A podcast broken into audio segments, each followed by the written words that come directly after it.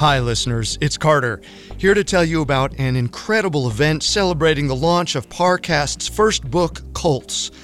On July 13th, crime junkies Ashley Flowers and Parcast founder Max Cutler are coming together for a night of true crime to remember. And you can be part of it virtually on Spotify Live or in person. The evening will take place in Los Angeles and feature discussions about the book, a live Q&A, and so much more. All ticket sales up to $125,000 will be matched by Max Cutler and donated to Season of Justice, a nonprofit founded by Ashley Flowers that provides financial resources to help solve cold cases and support families impacted by unsolved violent crimes. It's a wonderful cause and an evening perfect for any true crime fan. But time is running out. Register for your spot today at parcast.com/cults. All attendees will receive a special signed copy of Parcast's new book, Cults. So don't wait. Sign up at parcast.com/cults. Listener discretion is advised. This episode features discussions of sex, pornography, and violence. We advise extreme caution for listeners under 13. In the wake of World War II, millions fled Eastern Europe to seek refuge in the world's democratic nations. Many arrived in the United States. These immigrants hoped for stability after a nightmarish few years. They wanted a simpler, more peaceful way of life. They wanted the American dream. But as the decades crawled by, Americans of every stripe began to realize this dream was only available to a lucky few. And even those who obtained it often felt trapped within its rigid confines as the ideals that supported it became outdated. Like many women of her time, May Greineder put her dreams on hold to raise a family. As a wife and mother, this obligation fell on her shoulders without question. But despite her love for her children and her ambitious husband, this lifestyle suffocated May's independent spirit. Ironically, even though she had sacrificed so much for her family, it was May's husband, Dirk, who felt trapped by her and for this, the doctor's wife paid the ultimate price.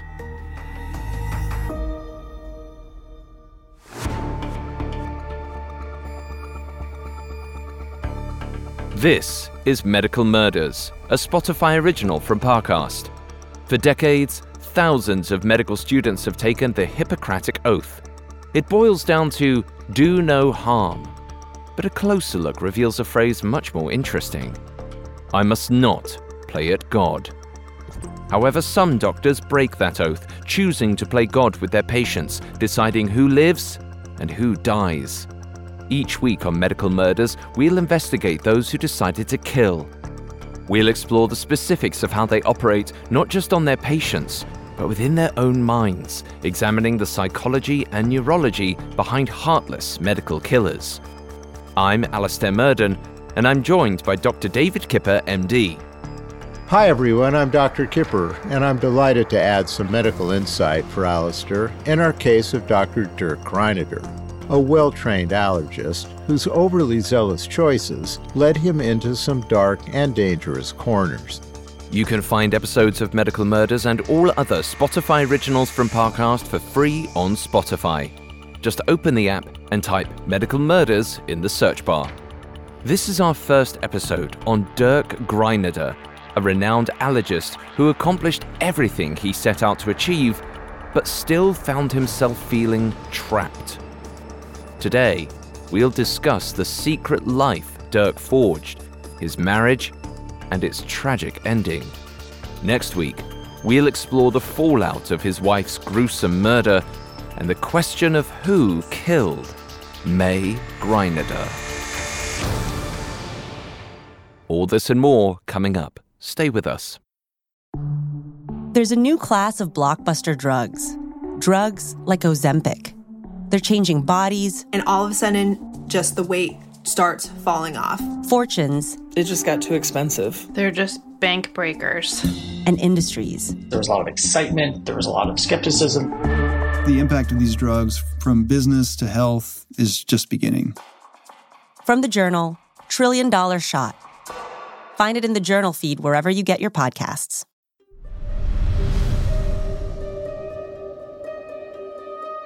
In the fall of 1958, 18 year old Dirk Greinader landed in the US and headed north up the East Coast. Born in Germany and raised in Lebanon, he'd left behind his parents to chase what he felt he couldn't have there wealth and prominence. He'd begin at Yale, pursuing his pre med studies.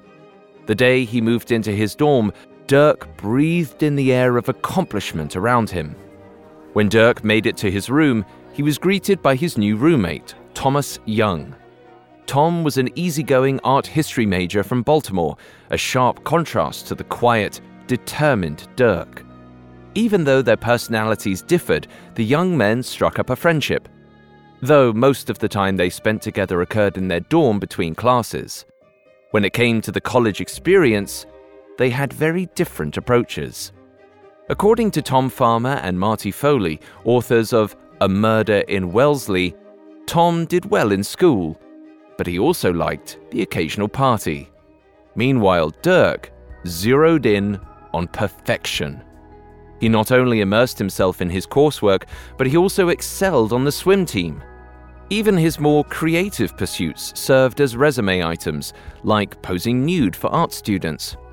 Dirk marveled at Tom's ability to have fun and get good grades, and perhaps wondered why he had a more difficult time striking that balance.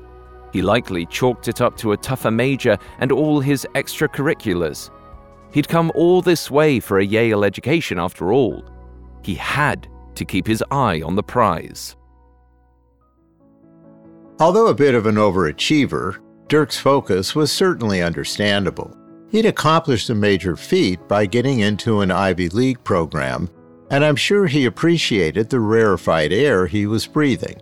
Pre med students are faced with an immense workload from day one, so Dirk no doubt felt that pressure. On top of this, the daunting curriculum can at times make students feel intimidated and overwhelmed. I remember plenty of occasions when difficult coursework would make me question my capability or how competent of a doctor I'd ultimately turn out to be. In this way, I empathize with Dirk and I understand the comfort derived from his drive toward excellence. We all basically have this intense approach, Alastair, but everyone had some sort of outlet. Although demanding in terms of time, the physicality of Dirk's swimming must have given him some helpful balance in his routine. Regardless, though, a career in medicine necessitates an unwavering determination that comes with a price. According to friends, Dirk had tightly wound energy about him. He seemed stressed out. But as the semesters went on and Dirk's hard work earned him top grades, he found ways to enjoy himself.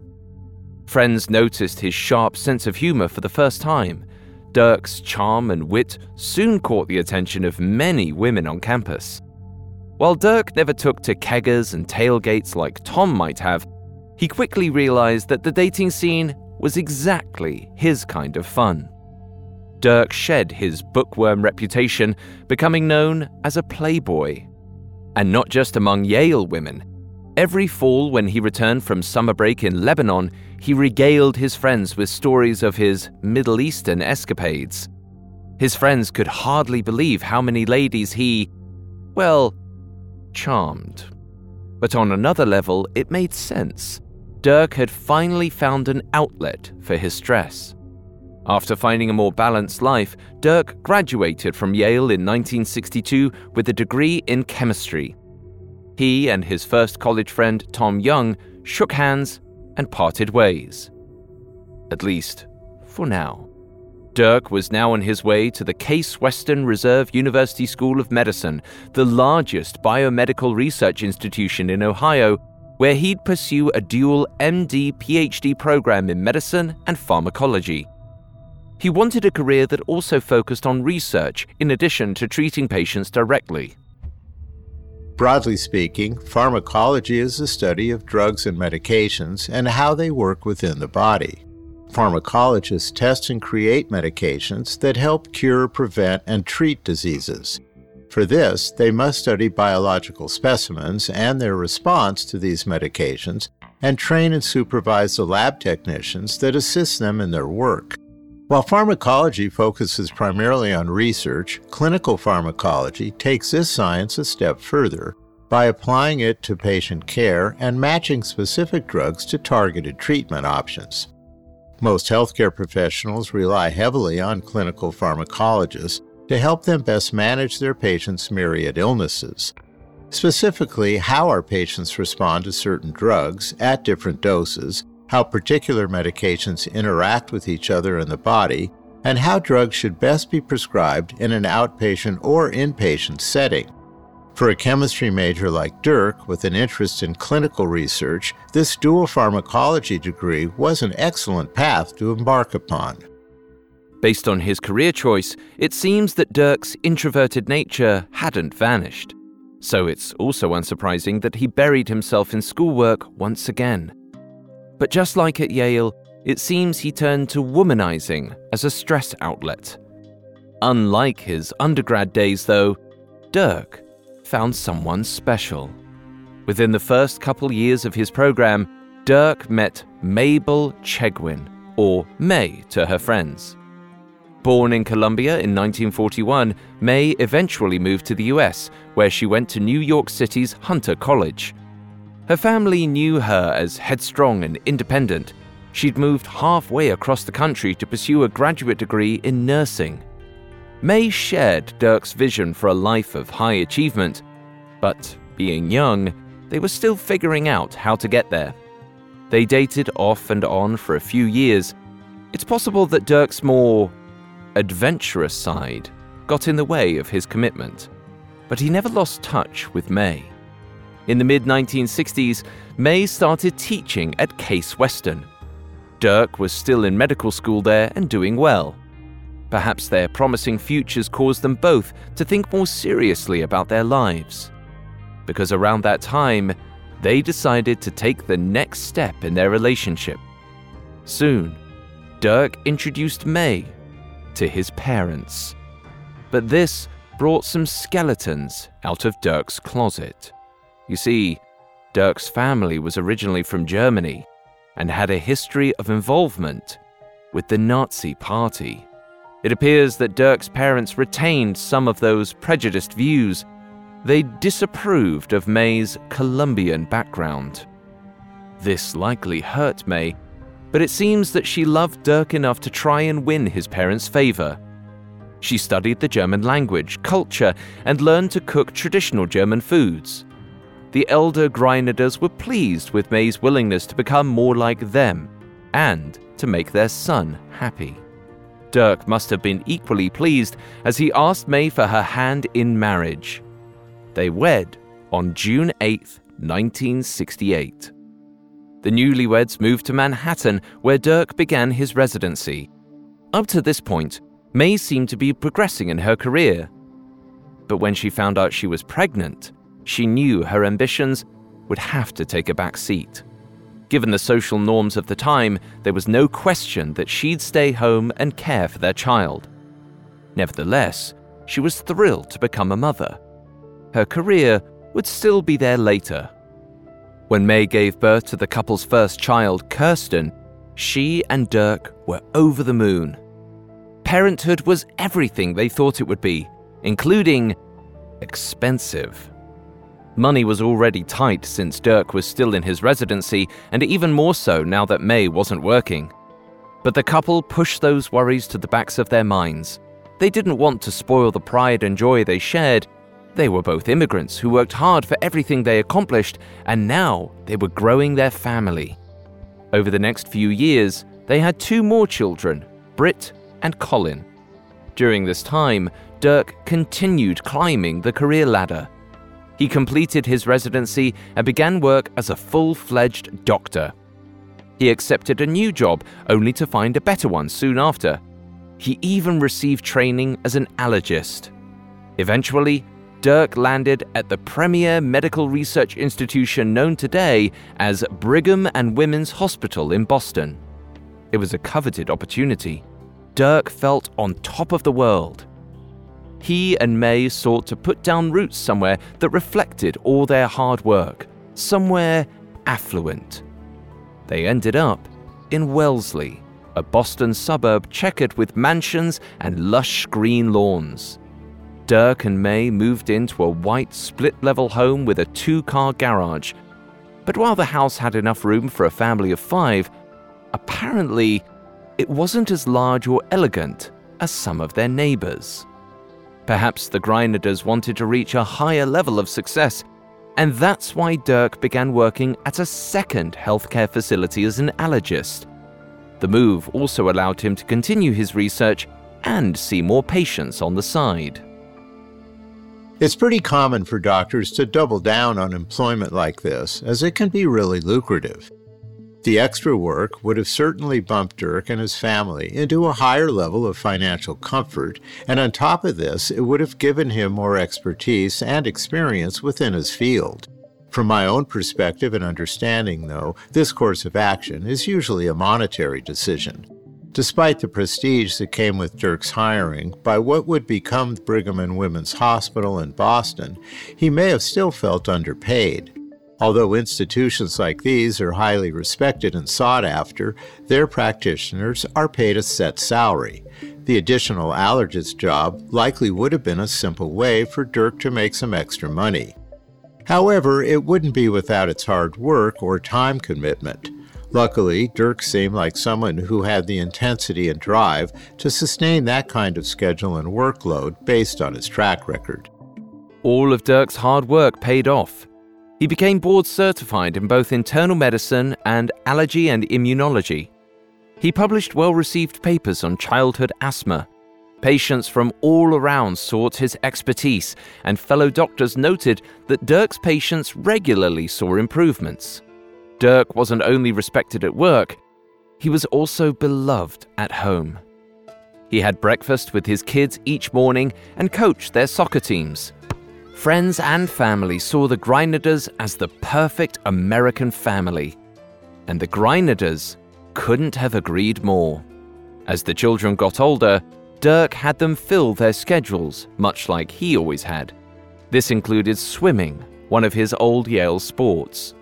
And that wasn't the only way Dirk nudged his children to follow in his footsteps.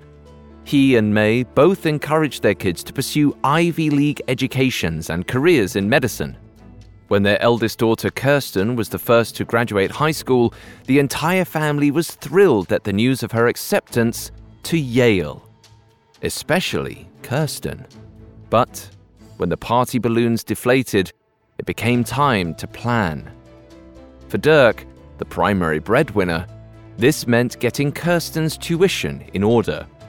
Panic likely boiled in his chest as he added up the costs. If all three children went to a private university like Yale, and then medical school after that, it could easily cost him upwards of $400,000. Whatever his concerns were, it seems Dirk was able to push them down. He had so much going for him, it would all work itself out. He'd make sure of it.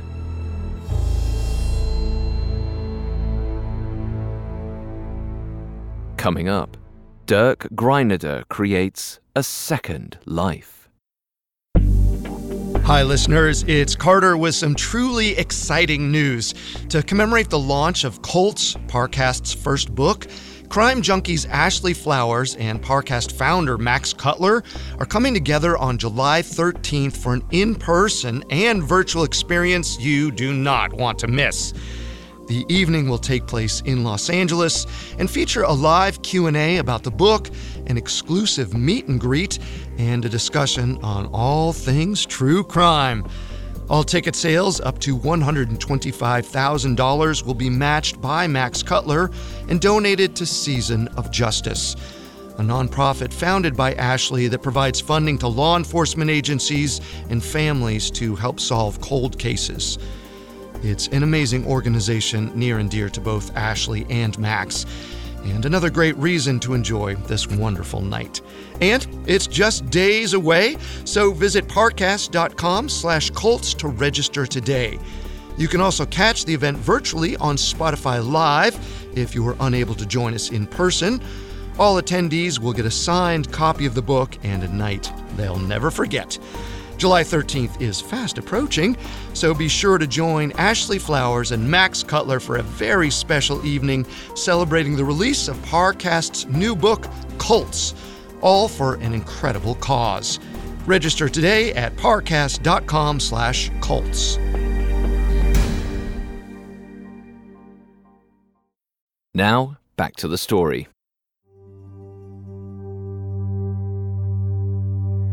By the 1990s, Dirk Greineder often worried about keeping up with the Joneses, especially when his eldest daughter was accepted into his pricey alma mater, Yale. Though Dirk managed to figure out the financials, he certainly faced mounting stress, especially when his other two children also got into Yale. And it couldn't have been easy when his youngest, Colin, graduated, only to move right back in with his parents. Colin spent the summer of 1997 figuring out his future plans, and he often found himself using his father's computer to check his email. One day, he accidentally opened the browser history. Colin's eyes widened as he scanned a list of dozens of hardcore pornography sites. From there, he realized that his father had even downloaded an entire library of explicit images. Colin snapped the laptop shut. His mind reeled. Before this moment, he believed his parents' marriage was nothing less than perfect. He could hardly imagine his father going behind his mother's back like this. At the same time, he wondered if he should get involved. It wasn't his business after all. But it was clear that something was going on with his father. He didn't mention his startling discovery to his father, and when he used the computer a few days later, he couldn't stop himself from peeking at the browser history again. Nothing new showed up. It seemed his father's explicit activities had subsided. Colin hoped it was just a one time thing, a momentary lapse in his father's judgment. That August, Colin went out of town for a month. When he returned, he found that Dirk was once again browsing pornography and a lot of it. That's when it occurred to him that his father probably tried to hide everything before because he realized Colin could see it. That's when Colin's concern grew. He knew he had to do something. The Greineders usually held family meetings to discuss serious matters, but this was too uncomfortable of a topic. So instead, Colin took it upon himself to erase the browser history each day. He at least wanted to keep his mother from finding it. What Colin didn't know was that Dirk and May hadn't been intimate in years. May suffered from chronic and severe back pain. She often wore a brace, and when the pain became unbearable, she'd have to lie down.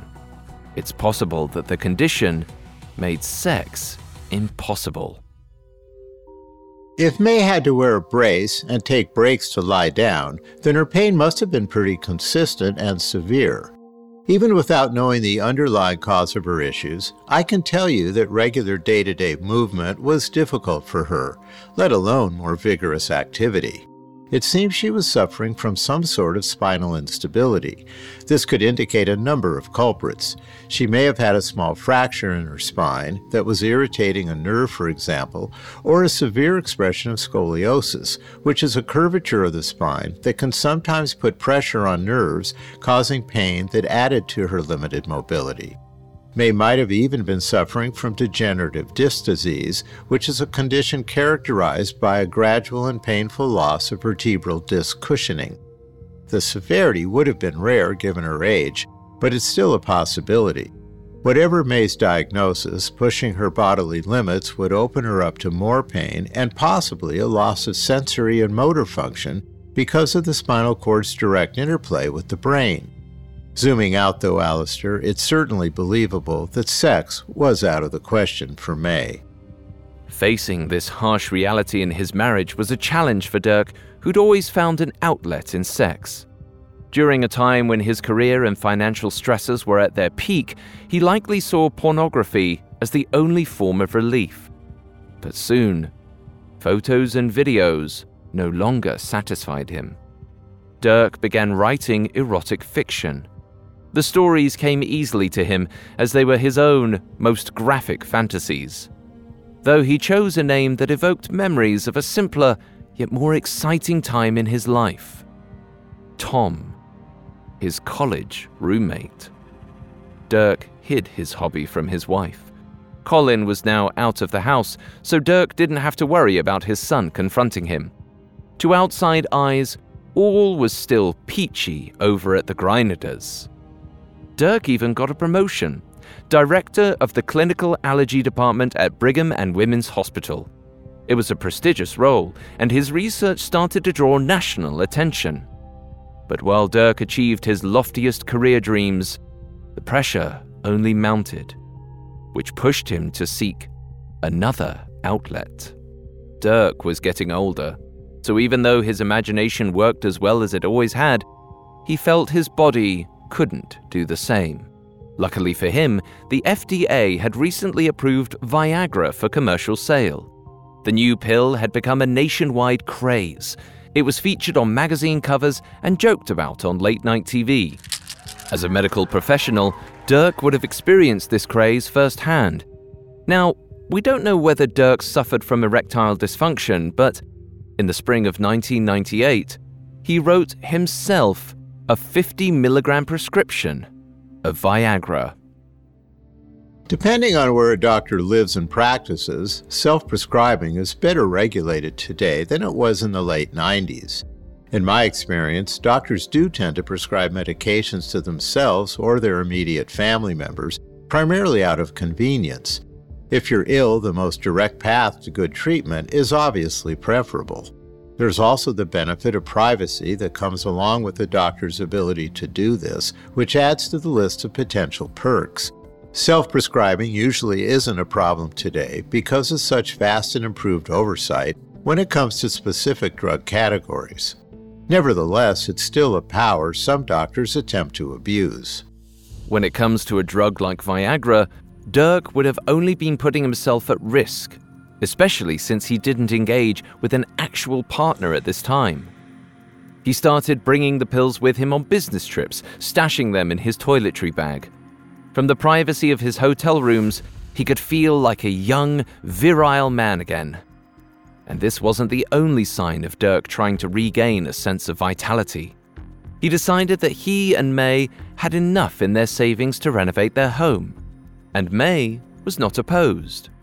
Around this same time, she pursued changes of her own.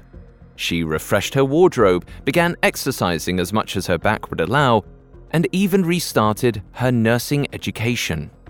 While on the surface this seemed to be for her own fulfillment, some of May's pursuits indicate that she sensed she was losing her husband's attention and wanted to regain it. For example, May wanted to undergo an expensive facelift. However, Dirk wasn't going to be the one to pay for it, but he would contribute to the home renovation. There, they had common ground. Even though Dirk didn't pay for May's cosmetic surgery, he was willing to use $40,000 of their income to update one bathroom.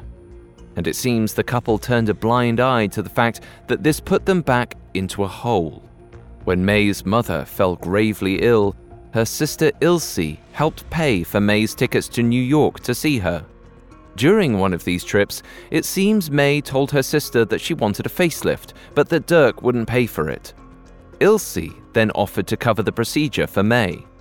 Ilse was probably happy to do it, but it did make her wonder if something was going on in her sister's marriage, especially when Dirk never visited his ailing mother in law. Most family members assumed he was preoccupied with his swanky new job, but in reality, Dirk was delving deeper into his sexual fantasies.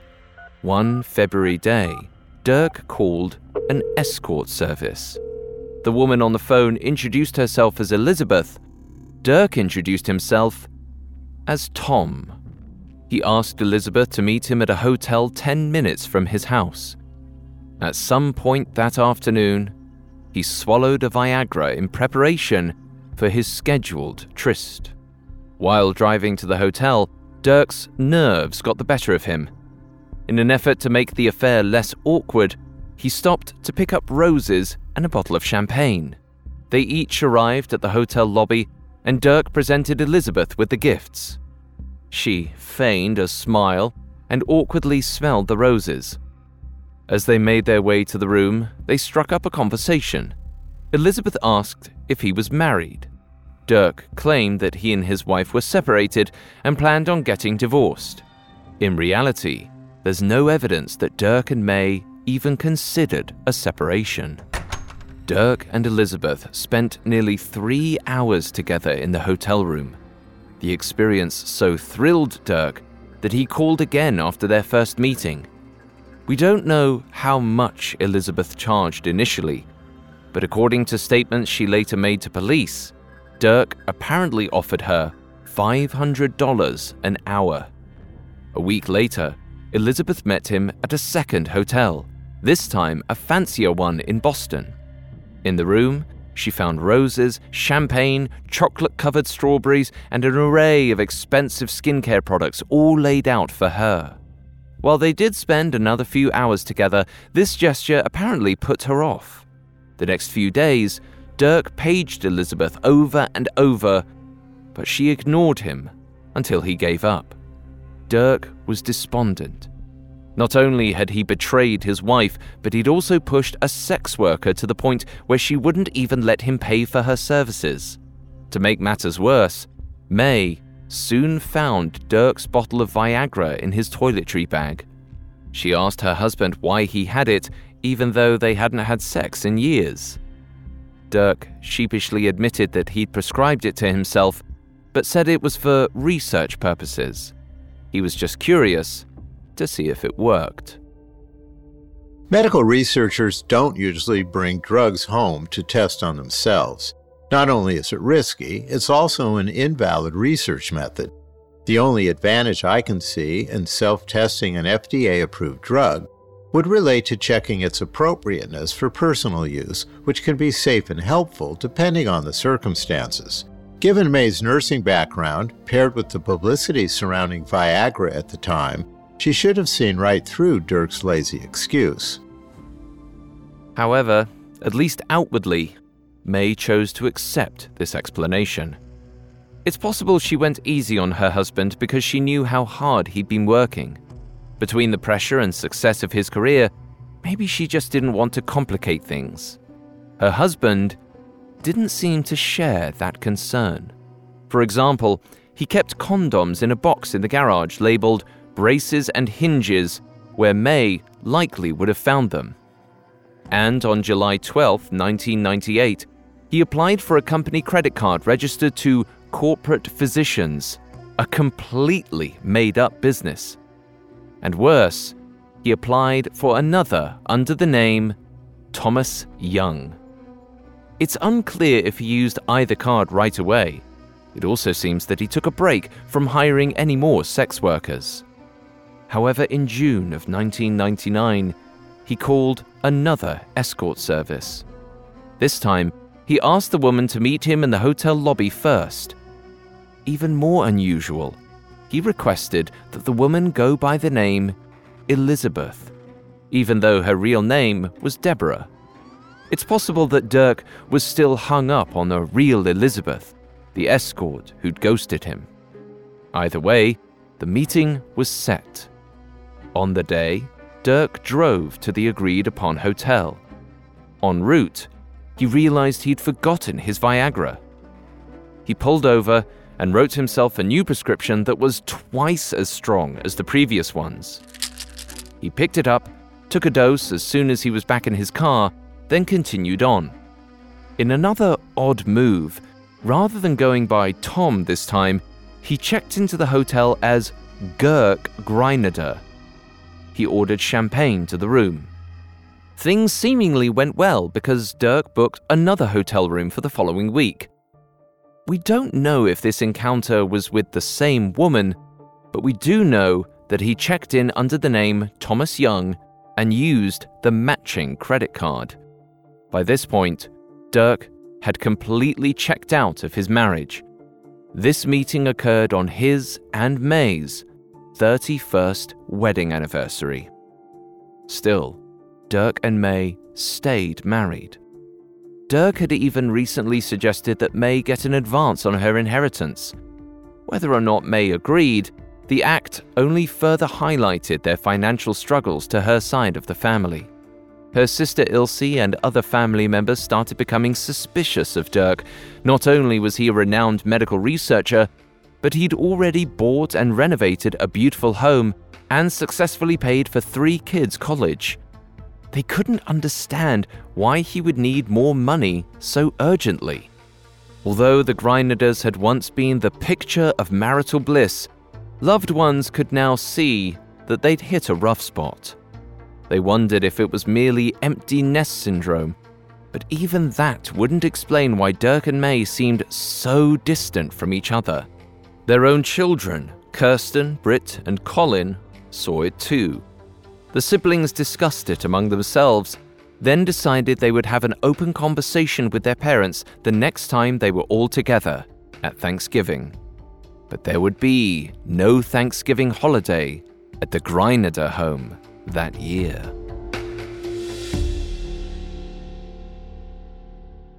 Coming up, Dirk Greineder's dual lives combust with tragic results.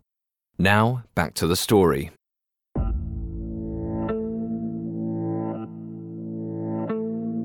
By the late 90s, Dr. Dirk Greineder had resigned from his marriage and began having affairs with sex workers. At the same time, he aroused suspicion among his wife May's family when he suggested that she obtain an advance on her inheritance. Dirk and May's children were also concerned about the widening crevice in their parents' relationship. But before they could confront them, Dirk started down a path of no return. That September, Dirk purchased a few packages of nails from a local hardware store using cash. Then, in a separate transaction, he bought a two pound drilling hammer, a specialty tool used for splitting hard surfaces such as granite. Again, he used cash to pay for the hammer and threw out the receipt. Dirk stored all of these supplies in a secret location within his home, just like he'd done with his Viagra and condoms. He didn't want May to find them.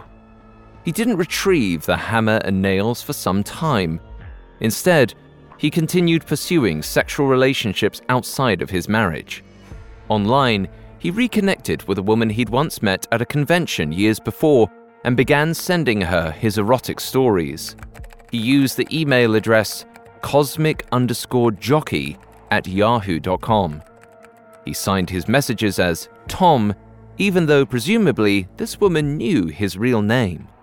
Most likely, Dirk wanted the woman to know that he saw himself as the protagonist of his stories. But it wasn't enough to simply share his fantasies. In October of 1999, he had a weekend business trip, and Dirk planned to make the most of it. On the Friday he arrived, he withdrew $400 from the ATM in his hotel. Then he searched for local escort services. Around 2:30 in the morning, he made the call. We know less about this affair than the previous ones, but we do know that Dirk called the experience uncomfortable and crass. His dissatisfaction might have been what led him to sign up for a dating website when he returned home. But this website didn't connect people looking for monogamous, romantic relationships. It was meant purely for sexual connections. Dirk set up his profile and created the username casual underscore guy 2000. Despite being 59 years old, Dirk listed his age as 49. He also mentioned his doctorate, physical attributes, and the fact that he had grown children. There was no mention of his wife. Soon, he came across a couple who were looking for a threesome. Dirk and the couple exchanged several emails and explicit photographs. Eventually, they made plans to meet in person. Dirk signed all his correspondences as Tom. But prior to their scheduled meeting, Dirk emailed the couple to say he had a reputation to uphold and that if they were going to begin a relationship, they would have to be discreet. Dirk waited for a response, but by the next day, he still heard nothing. He emailed again and apologized for any offense he may have caused. The couple never replied. Dirk's ego was seriously wounded. He yearned to overcome the rejection. So the night before Halloween, he called Deborah, the second sex worker he'd ever hired, and tried to arrange a meeting. But according to Deborah, she never answered, and Dirk didn't leave any messages. His failure to reach Deborah must have sent him reeling, but all the while, he had to hide these feelings from May. He did his best to carry on as normal in front of his wife, including going on their weekly Sunday walk around Morse's Pond near their house the next morning. The two kept up this tradition no matter how emotionally distant they'd become, or how dangerous it might have been.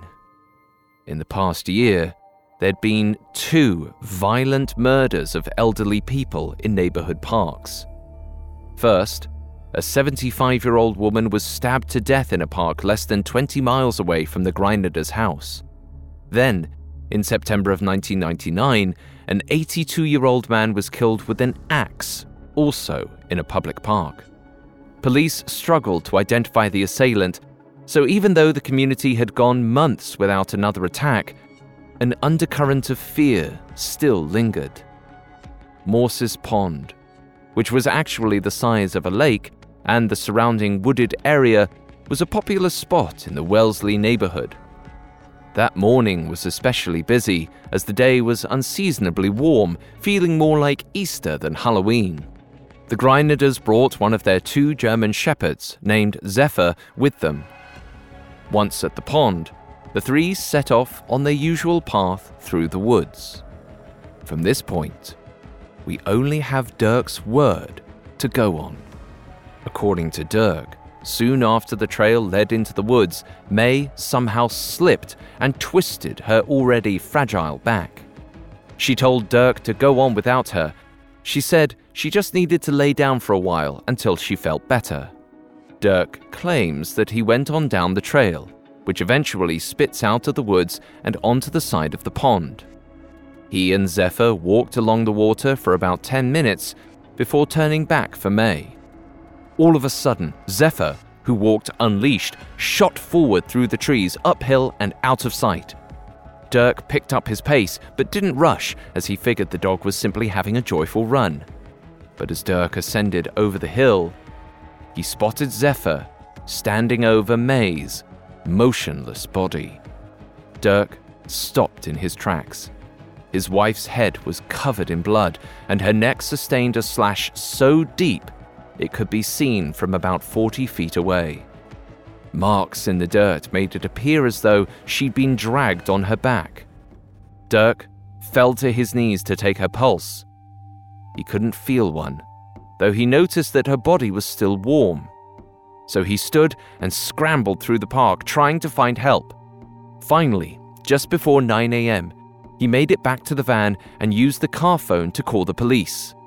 This is when the record grows clearer. Officers arrived at the pond along with firefighters and EMTs. One patrolman Fitzpatrick kept his distance while the EMTs took May's pulse. Even from 10 feet away, he could see that it was a formality. The woman had been dead for some time. Meanwhile, Dirk stood off to the side, his body trembling like he was sobbing, but it seemed as though he hadn't actually shed a single tear. Thinking that the husband must still be in shock, Fitzpatrick approached, both to console the man and to ask what happened. In response, Dirk asked, Is she dead? Then, Am I going to be arrested? When Detective Marty Foley arrived on the scene, he had Dirk calmly tell his version of the story but his instincts went off when Dirk described how he tried to find a pulse by feeling May's bleeding carotid artery And yet, he had no blood on his hands. This was despite the fact that he said he hadn't washed his hands since the incident. Dirk's story is fishy at best, considering the massive amount of blood loss that an injury like this entails. Bloodstains on his hands would have been almost impossible to completely avoid, given how pressurized blood is within the neck's vessels. Sadly, May's blood would have essentially fountained out from a wound like this. There's still technically a very remote possibility that Dirk's hands could have remained clean, but this would entail May being positioned in such a way that part of her neck remained unbloodied due to gravity. In other words, it could have been that her body or head was tilted or turned in some precise way, with her injury facing downward or toward the ground. This conceivably could have spared blood spatter from a given portion of her neck, thus allowing Dirk to cleanly feel some part of May's carotid artery. Again, Alastair, these are some pretty big ifs, but it's still a possibility given the information we have so far. Barring highly specific and unlikely conditions, though, the situation Dirk described definitely seems implausible. The detective momentarily considered the possibility that Dirk had gone on autopilot when he found his wife's body. Perhaps he hadn't actually felt her neck. Maybe his memory was just cloudy. But as Foley looked back to his colleagues, they couldn't shake the feeling that the man was hiding something.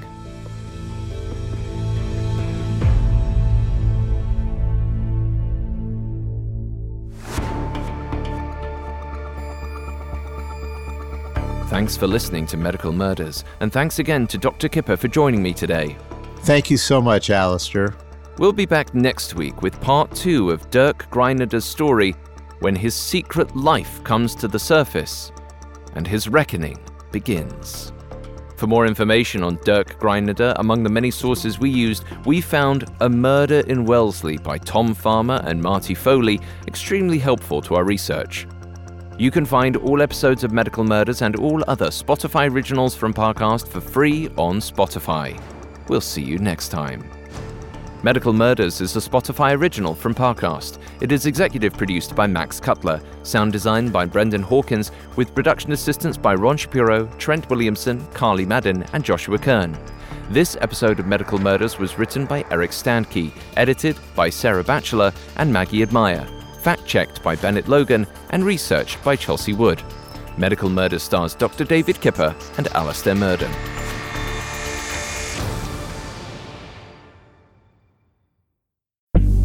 Hi, it's Carter, here to remind you that a very special evening with crime junkies Ashley Flowers and Parcast founder Max Cutler is just days away.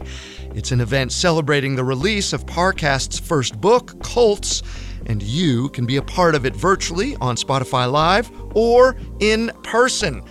The evening will take place in Los Angeles on July 13th and feature discussions about the book, a live Q&A, and more.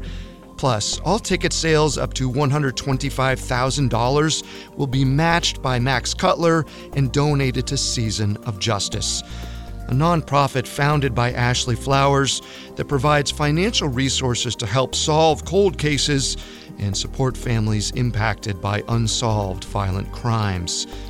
This has all the makings of being the true crime event of the year, so don't miss out. Register for your spot today at parcast.com/cults. All attendees will receive a special signed copy of Parcast's new book, Cults. That's parcast.com/cults to sign up today.